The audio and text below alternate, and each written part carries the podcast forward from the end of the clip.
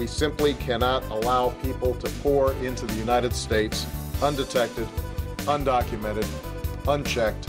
And complete the dang fence. This bill that we will sign today is not a revolutionary bill. Cast down your bucket where you are. We come from France. And I am, you know, adamantly against illegal immigrants. They're coming in by the thousands, just unbelievable. A wall is an immorality. Who are you rooting for?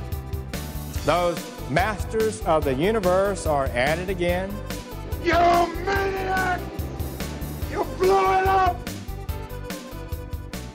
Welcome to Parsing Immigration Policy, the podcast of the Center for Immigration Studies. My name is Mark Krikorian. I'm executive director of the center. And we have on the show today Jon Feere, who's an analyst with CIS. He was a long-time staffer at ICE as well. And specifically, we're talking about a part of what ICE is supposed to be responsible for that people don't think about, specifically foreign students. And John will go into that in some detail, but the oversight, not the issuing the visas part, but the oversight of foreign students who are here, making sure that, you know, they're doing what they're supposed to be doing and they're going to school and all the rest of that, that's actually overseen by a division within ICE. And uh, maybe I should put overseen in quotation marks because it's not overseen particularly well or zealously. And there was something in the news recently that shined a little bit of light on the problems in the foreign student program. And I wanted John to talk about it and shed some light on this. John, thanks for coming on. And if you could tell us what the issue is, in other words, why did this end up in the news? What's sort of the news hook? And then, you know, why is it important? This is a very interesting story, and it has profound implications for the future of Columbia University's foreign student program, and also raises a lot of questions about the integrity of ICE's foreign student division. So, what popped up in the news recently was an article in the New York Post about a lawsuit filed by Columbia University's designated school official, or DSO. DSOs are employees of schools. Every school that enrolls foreign students has one. And these individuals are expected to provide DHS, provide ICE with information about the foreign students that they've enrolled. And this is a very critical position. This is a job that DHS relies on very heavily because ICE can't be everywhere, DHS can't be everywhere, and yet we have 15,000 campuses across the country that are hosting, enrolling foreign students. And the lawsuit from this DSO, she was fired. She claims she was wrongfully terminated. And she claims that she was fired because she didn't bend the rules to the liking of her higher ups at Columbia University. And the issue here is one of national security importance.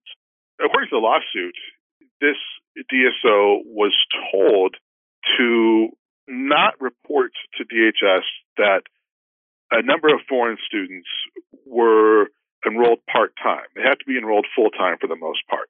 She claims that she was accused of being too inflexible in the application of these federal regulations. So, this person, the DSO technically, in other words, basically the university's liaison with Homeland Security was told by Columbia University, her bosses at Columbia, to lie to the federal government. That's basically what it boils down to, right? That's right. And there are very, very serious national security implications here, as should be obvious, because this information that DSOs provide to DHS is captured in a program called SEVIS. This is the Student and Exchange Visitor Information System. This is the most significant database created in the wake of the 9 11 terrorist attacks for the very purpose of making sure the government's keeping track of who these individuals are, if they're going to class, where they're studying, uh, what they're studying, their addresses, and so forth, so that in the instance that they stop going to class or they're not going full time when they're supposed to be, ICE, DHS can act. It may be the case that these people have decided they entered as a student, but eh, they don't want to go to class anymore. They're going to go and work illegally somewhere. Or maybe they're up to something more nefarious. Maybe they are planning some sort of an attack on the homeland. And that's the reason for SEVIS to exist. This was created in the wake of 9 11, like you said, because number of the 9 11 hijackers had come in as some kind of foreign students. Yeah, one of them was on a foreign student visa. And of course, some of them were going to flight schools when they shouldn't have been. Yep. Basically, there was an effort to try and keep tabs on all of these people. Now, we should point out that, as I mentioned, there's 15,000 campuses that ICE SEVP has certified to enroll foreign students. And as of 2021, there are 1.2 million foreign students in the country, and also an additional over 240,000 exchange visitors who are more or less managed by the State Department, but they're still recorded within SEVIS. So we're talking about a lot of people to try and keep track of. And that's why ICE and DHS have to rely on these DSOs. The fact that this fraud, if true, is occurring at an Ivy League school is something that people should be very concerned about. This is a top notch school. In fact, it's number three in the nation in terms of total number of foreign students enrolled. And the point is, it's not some fly by night thing that's just making money off of foreign students. We've written a lot on that. David North, one of our colleagues, has written a lot about these sort of questionable schools who are really more in the business of giving work permits to foreign students than actually educating people. Obviously, Columbia is not like that. This is a real university, and they're still having these kind of fraud problems potentially. Right. And I'm also concerned about the fact that the only reason we're even aware of this is because a DSO had an ethical core and decided to push back on her superiors. It'd be very easy for a lot of DSOs to say, well, you know, my bosses are telling me to do X, Y, and Z. I've got to do it. Well, this DSO pushed back, allegedly. And not only that, they decided to fire her, which maybe didn't have to happen, but it did. And then not only that, she decided she was going to sue. And then not only that, the New York Post decided to keep up on local litigation and write a story about it. All of these things had to happen for us to even be talking about it. And I wonder whether or not ICE's Foreign Student Division was even aware of this occurring. And my guess is they probably would not have been able to detect it. Right. Essentially, this is probably the tip of the iceberg. And even this tip wouldn't have been visible to ICE because they're not doing their jobs here. And the interesting point you were talking about all the things that had to happen for this one case to come to light. And that, you know, in a lot of cases, these school officials who are responsible for reporting the information to ICE, you know, their bosses are telling them to look the other way and bend the rules and the rest of it.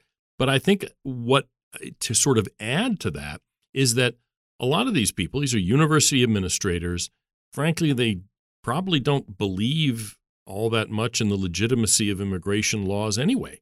And so they're going to be, I mean, I suspect very strongly that there's going to be, at least in some cases, a kind of ideological predisposition to lie to Homeland Security if they think they can get away with it. Yeah, and that's the big question. Can they get away with it? Right. And I, I think that brings us to the question of the integrity of the entire foreign student program and what SEVP, the Student and Exchange Visitor Program in ICE, is going to do next. So if you look at the regulation that controls all of this, again, it is ICE that decides whether or not a school should be certified to enroll a foreign student. And it's been my opinion that the certification process is way too generous, that ICE has certified way too many schools, and that there aren't enough resources, there isn't enough oversight to be certifying as many schools as it has. And the standards are not great either. You have to have classroom space, you have to offer courses, there are a number of things. But one point that SEVP would make to me frequently is that, look, we're not in the business of judging whether or not it's a good school. So it might not be a great school. right. And I get that. You know, DHS is not the Department of Education, but you have to make sure that you're certifying schools that you know are legitimate and that aren't going to turn into visa mills but again, we're talking about Columbia University here, not a school that you expect to engage in this type of fraud. So here's the thing. Uh, under the regulations, schools that are certified have to be recertified every two years. And for most schools, it's just more or less automatic. However, ICE can do what is called an out of cycle review. And I suspect that's what's going to happen here because under the regulation, certification of a school will be withdrawn. That's a direct quote. Will be withdrawn if the school or school system is determined to no longer be entitled to certification for any valid and substantive reason. End quote. That's a very generous regulatory phrasing. And the regulation does go into examples as to why a school might lose its certification to enroll foreign students. And that includes things like failure to keep records on where the student uh, is not pursuing a full course of study, which is exactly what is alleged to have taken place here. And it's very likely if SEVP is doing its job, if ICE is allowed to do its job under this administration, it is very likely that Columbia University will have its certification to enroll foreign students withdrawn, which means at least for a period of a year, they will not be able to enroll new foreign students. And that's something that Columbia University, of course, would want to avoid. How likely is that, though, under the Biden administration? I mean, you said that the regs are pretty clear and broad and give ICE, you know, pretty broad authority, but ICE can't even, I mean, they're not even allowed by this White House to go and uh, deport criminals, for heaven's sake. So I don't know. It just, how likely do you think that is? And is there some way for this to happen that, you know, they could get away with without the White House stomping on them? Most likely, SEVP will make some phone calls and enter into what I will call discussions, hmm. light negotiations with Columbia University and explain to them why this is a problem. And Columbia will probably say, oh, don't worry, we won't do it again. And that might be the end of it. Right.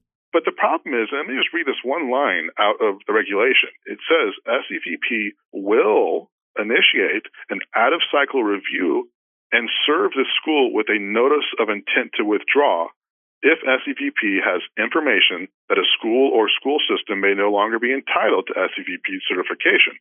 Well, if they find any information, again, that, that's a that's a very clear thing and a, a, clear phrasing in that regulation. They will initiate it, uh, a review. So I don't know how they can avoid this. And I think what's complicated for SEVP too is that this isn't just some claim. This is actual litigation. It's in the courts. Right. And likely, uh, Columbia will try and settle with this person, this DSO. But if they don't, or maybe if the individual demands too much, too high of a settlement amount, and it goes through an actual hearing, then in a sense, the court will likely have to conclude that this DSO had a valid reason to claim to be a whistleblower and have a valid defense. Right. The law is a little complicated dealing with state law and the way it might be interpreted from a federal regulatory standpoint. Obviously, the two don't necessarily go hand in hand. But if you have a legal decision that includes findings that Columbia University seemed to act unlawfully, then that is information that SEVP would seem to have at their disposal. How can they not act on it? I'm not sure.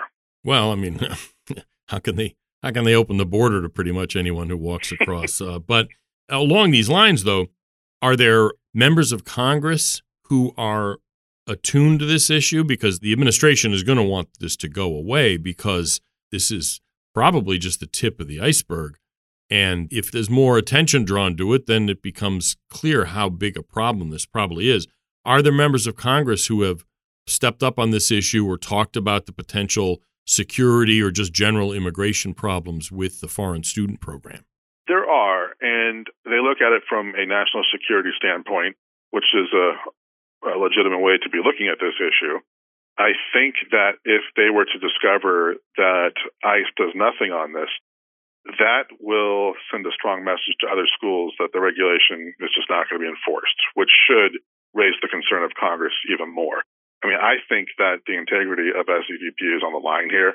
I think that in their own interests, they should, if these allegations are true, they should absolutely pull down that certification for a year, even if it's just for the graduate program within Columbia University, which is one possibility, I would imagine. Right. And it was one school within Columbia, right? Was it the business school? Which school was it? It was, uh, it was the uh, teachers' college. Right, right. Okay, yeah. So conceivably, they could just withdraw it from the teachers' college graduate level for one year, but even that would be something. It would be, and it would send a very strong message to the rest of Columbia University and many other schools. That type of a decision from SEVP would absolutely be discussed in all of the academic blogs, all of the news outlets that follow academia, and that would have an actually very positive effect on the integrity of the program, I do believe. If they don't do it, well, it's not going to be good. That'll be noticed too. Basically, is what you're saying.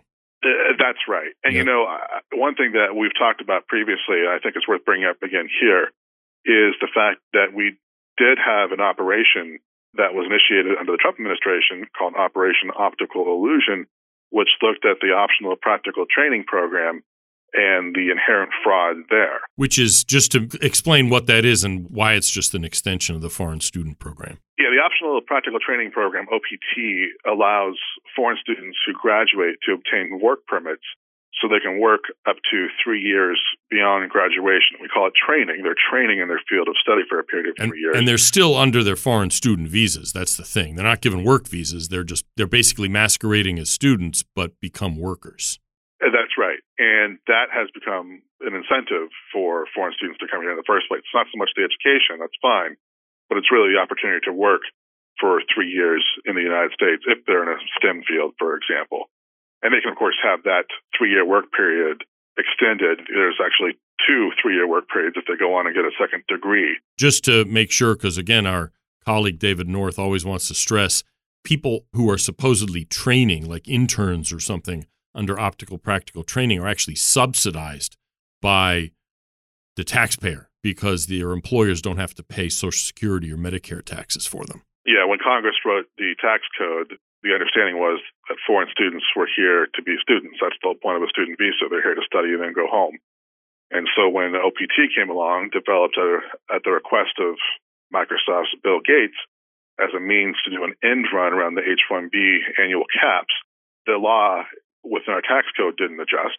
So you have people who are here still on foreign student visas working, but not taxable. So what happened with this optical illusion, this enforcement effort that ICE had done, this was under this was the end of the Trump administration, right?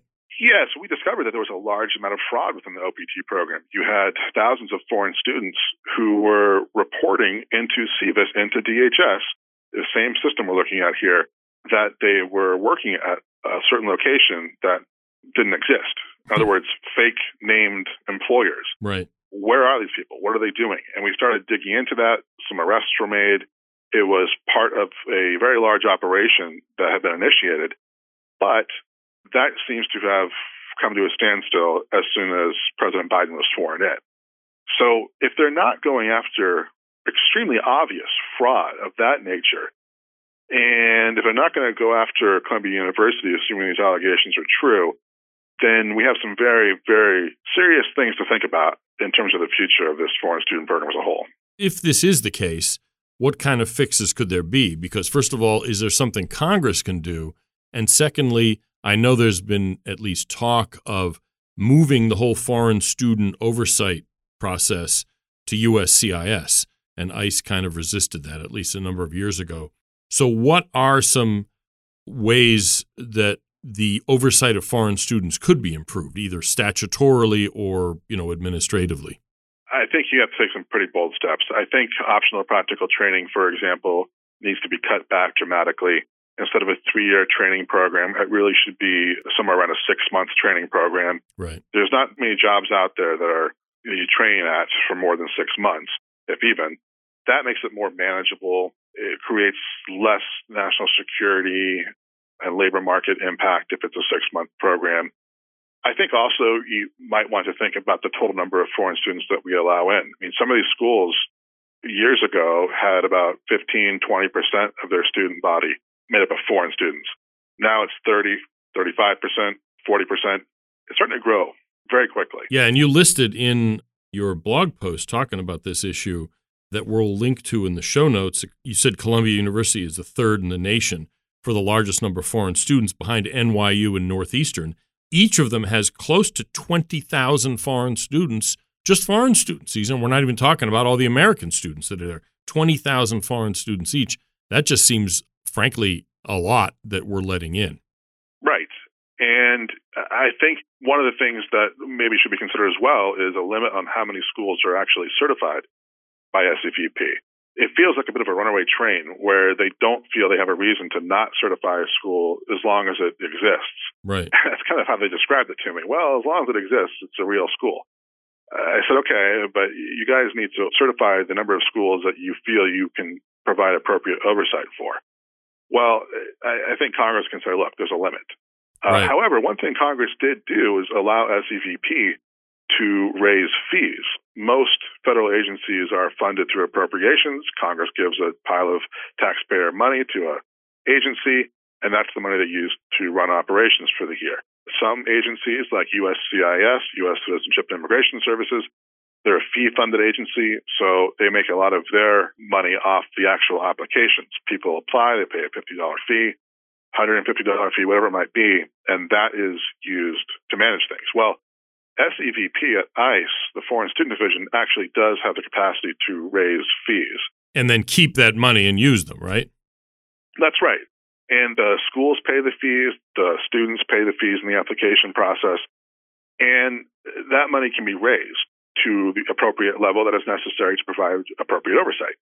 And one thing that we did initiate, also stopped by the Biden administration, was an effort to raise fees just a touch in order to hire more special agents.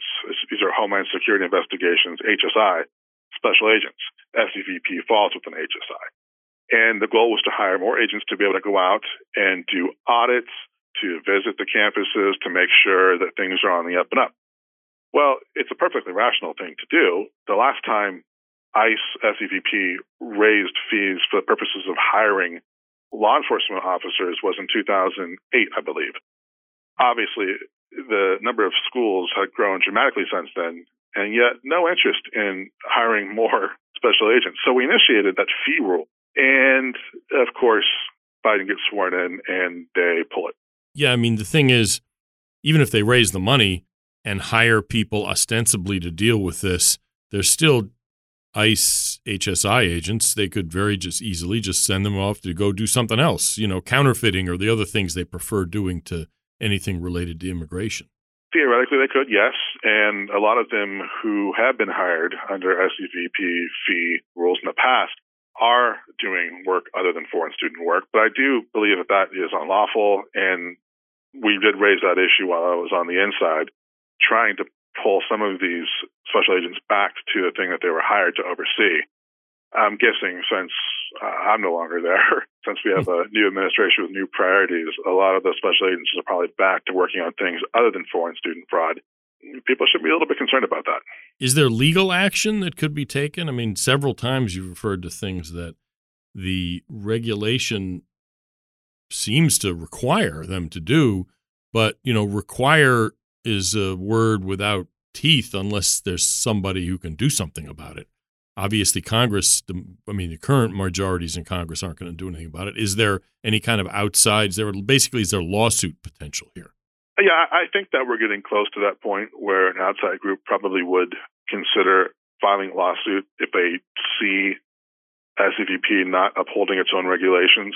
It's not a great way to do business. You would like to have these agencies doing their jobs, but obviously we've seen lawsuits in a lot of other contexts. So I wouldn't be surprised. Right. Now, what about the idea of USCIS taking over the foreign student responsibility? I'm, I'm not sure that would be a good idea or not, but I know people have talked about that before. And it it might make a little more sense in the sense that ICE, they're cops basically. But what are your thoughts on that? Would that make it better? Might it even make it worse? What do you think? I was never an advocate of having it moved over to USCIS. There is a fraud division within USCIS, and they have a lot of applications and benefits that they have to oversee. Plenty of fraud in a number of benefits systems. I think it's important for foreign student fraud to be overseen by law enforcement officers, guys go out there with their badges and actually make arrests if necessary. I think that HSI's investigative authorities are very broad and also very good. These are people who know how to do a worksite investigation, for example, which right.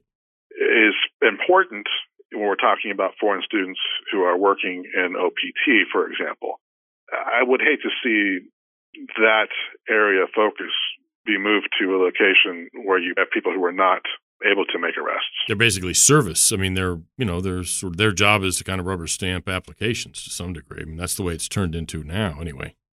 And I will say too, you know, there were instances where USCIS had a lot of evidence of fraud, and they would send it over to HSI to go and, and do the work of making an arrest anyhow, in, in other contexts. Right. So if that's going to be sent to HSI anyhow, they might as well be the ones that are doing the investigation at the outset. Yeah, no, that's a good point. One thing that, in a sense, we haven't really touched on, I don't know, I don't remember all the details on this, but, you know, before 9 11, when there was a foreign student sort of angle to the story, was the uh, Iran hostage crisis in the late 70s. And I remember the first thing the White House did was try to get, back then it was INS, to give them a report on how many Iranian students there were in the United States because there were thousands of them. And in Iran, the Ayatollahs, you know, movement was supported by these student movements. They're the ones supposedly who took the hostages, American hostages over there.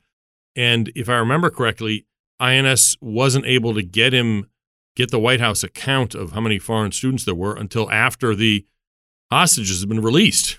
Uh, in other words, they had no handle at all of the number and you know location and all that of foreign students. And in a sense that kind of contributed to 9/11 but we don't seem to have really learned the lesson here because even though we now have systems in place that could do a better job of that we're not taking care of those systems. Yeah there's no follow through there's no audits is the way i would put it. Right. We have this information about the number of students what countries they're from where they're going to school. Uh, that's information that's available on ICE.gov. I made sure that the SEVP data page included a number of lengthy data sets on all this information, including where they were working, right. uh, if, for those who are on OPT. But under the Biden administration, we've moved backwards on transparency. This is yet another example of transparency going downhill. And SEVP has not put information on the website regarding the places of employment. And I think that's really problematic because if SEVP and HSI are not out there visiting these employers and making sure that the students are where they are, if they're not conducting robust audits, then putting the information out for the public is at least something. Maybe someone who's working at one of these places will see the data and maybe they will say, wait a second, this does not add up. It's obviously not the way you want to do business there either. But if they're not posting information publicly, is that data even being looked at closely on the inside? And I suspect it isn't. I can tell you, as part of the OPT investigation, Operation Optical Illusion, it was obvious that there were a number of fake employers on the list. Some of these company names just didn't exist. And yet, for years, for years, people who were on foreign student visas were reporting these companies to DHS as their place of employment, reporting into the system. And apparently nobody thought to look at it and say, oh gosh, hmm, this company doesn't sound real. Oh, hmm, I just Googled around, doesn't look real at all. So address doesn't even match up.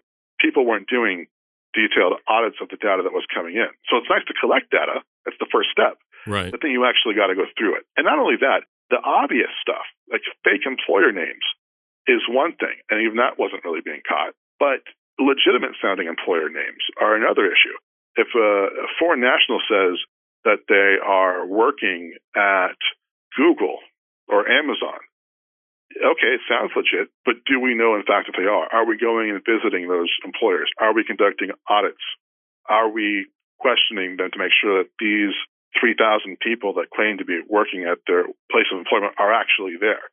That type of very detailed auditing is not happening to the scale that it needs to be. Yeah, and even I mean, like you said, even the most obvious steps toward integrity of the system aren't being taken.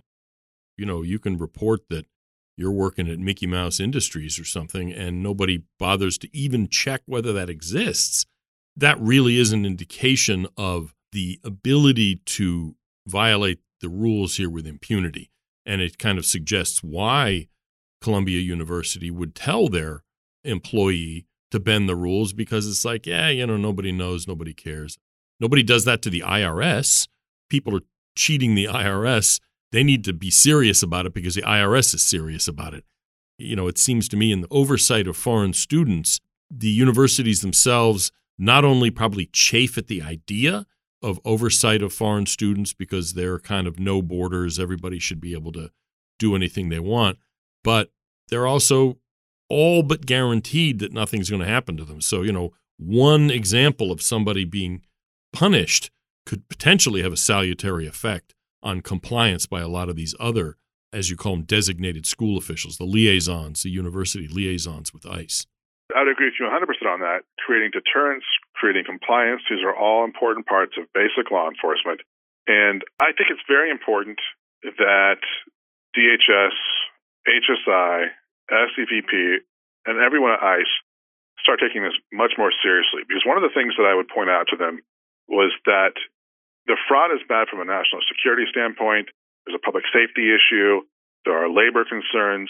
But at the end of it all, if, if those don't move you, your own systems, your own integrity, your own program is really on the line here because bad things are happening behind the scenes.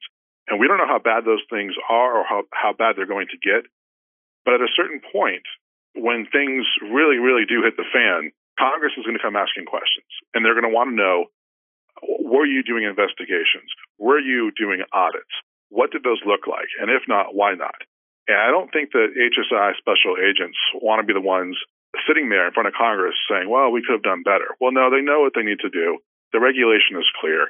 The fraud is obvious, and they have to start doing something about it. So basically, what you're saying is if nothing else, at least bureaucratic self preservation suggests they need to be more alert to this and more active on it because you know when something does happen and like you said it's pretty likely something's going to happen bad that has a nexus to the foreign student system a lot of people are going to be looking for someone to blame. And that blame may be properly directed or it may just be scapegoat. But the point is, it's ICE overseeing the foreign student system that people are going to, like you said, call before Congress and ask questions to. So, if nothing else, to avoid that kind of nightmare scenario for a federal employee, they need to be doing their jobs better. That's right. 100%. Yep. Well, thanks for coming on and keep up with this lawsuit. We can't rely on the New York Post to uh, to protect America. Uh, you know, we have to keep after this as well. And there's plenty more on this foreign student issue. I think there's a huge amount of policy related discussion that has to take place and research because this is part of the immigration system that just doesn't get talked about. Everybody kind of thinks, well, foreign students are great. What's the problem? This is a real issue that, you know, a future Congress and a future administration that are actually interested in integrity of the immigration system are going to have to take a serious, hard second look at. Thank you, Jon. Thanks for having me, Mark. And finally, I wanted to talk about a story uh, that the Washington Post ran recently. It was pretty interesting about law enforcement tracking down and deporting criminal aliens. The Post sent a Spanish speaking reporter and a photographer and embedded them with officers that were tracking down a particular guy. And then, you know, they use that as sort of the framing for the rest of the story. They were tracking this guy who's wanted for murder. His name was Damian Ariza Salinas. And the reporter talked to the officers doing the tracking. And one of them asked him about sort of, you know, what's his thinking? Why does he do this? And one of them said, quote, we don't want a bunch of criminals in our community, unquote and they were tracking the story said they were tracking some people who were accused of drug trafficking murder one accused of pedophilia. The lead officer in the team who was tracking the criminal aliens had pictures on his phone of all of the criminal aliens that he had caught. The reporter called it digital trophy gallery. It was kind of interesting and it talked about how they use social media to track these people to find out where they are and they get tips and they talk to witnesses all of that sort of thing really interesting when they got one of the the guys they were talking about this Salinas character. He said in his own language he said I came here for a better life. And one of the law enforcement guys who grabbed him said uh, you know he should learn the language. And he said well everybody tells me that. The interesting thing is that these were not American immigration agents. These were Mexican law enforcement tracking American criminal aliens in Mexico because there's a lot of knuckleheads who think that they can just make a run for the border like this is some John Wayne movie and get into Mexico and then they're home free. But Mexico doesn't want criminal aliens. And that's what these guys are. They're aliens, they're foreigners in Mexico, and they're criminals. So there's this group. It's actually the unit is colloquially known as the gringo hunters. They look for these American criminal aliens and deport them back to the United States because they're deportable.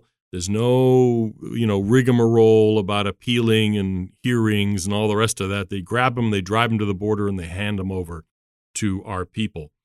And nobody in this story, not the reporter, not any of the Mexican law enforcement involved, seemed to think there was anything wrong with deporting undesirable foreigners, at least from Mexico. It's too bad that the Biden administration doesn't take the same view about undesirable aliens being deported from the United States. And that's it for this week's Parsing Immigration Policy. This is Mark Krikorian. If you get this podcast on any of the platforms that allow you to rank or review the podcast, please leave a rating or a review. And if you have any questions, feel free to just email me directly at msk at I hope you tune in next week.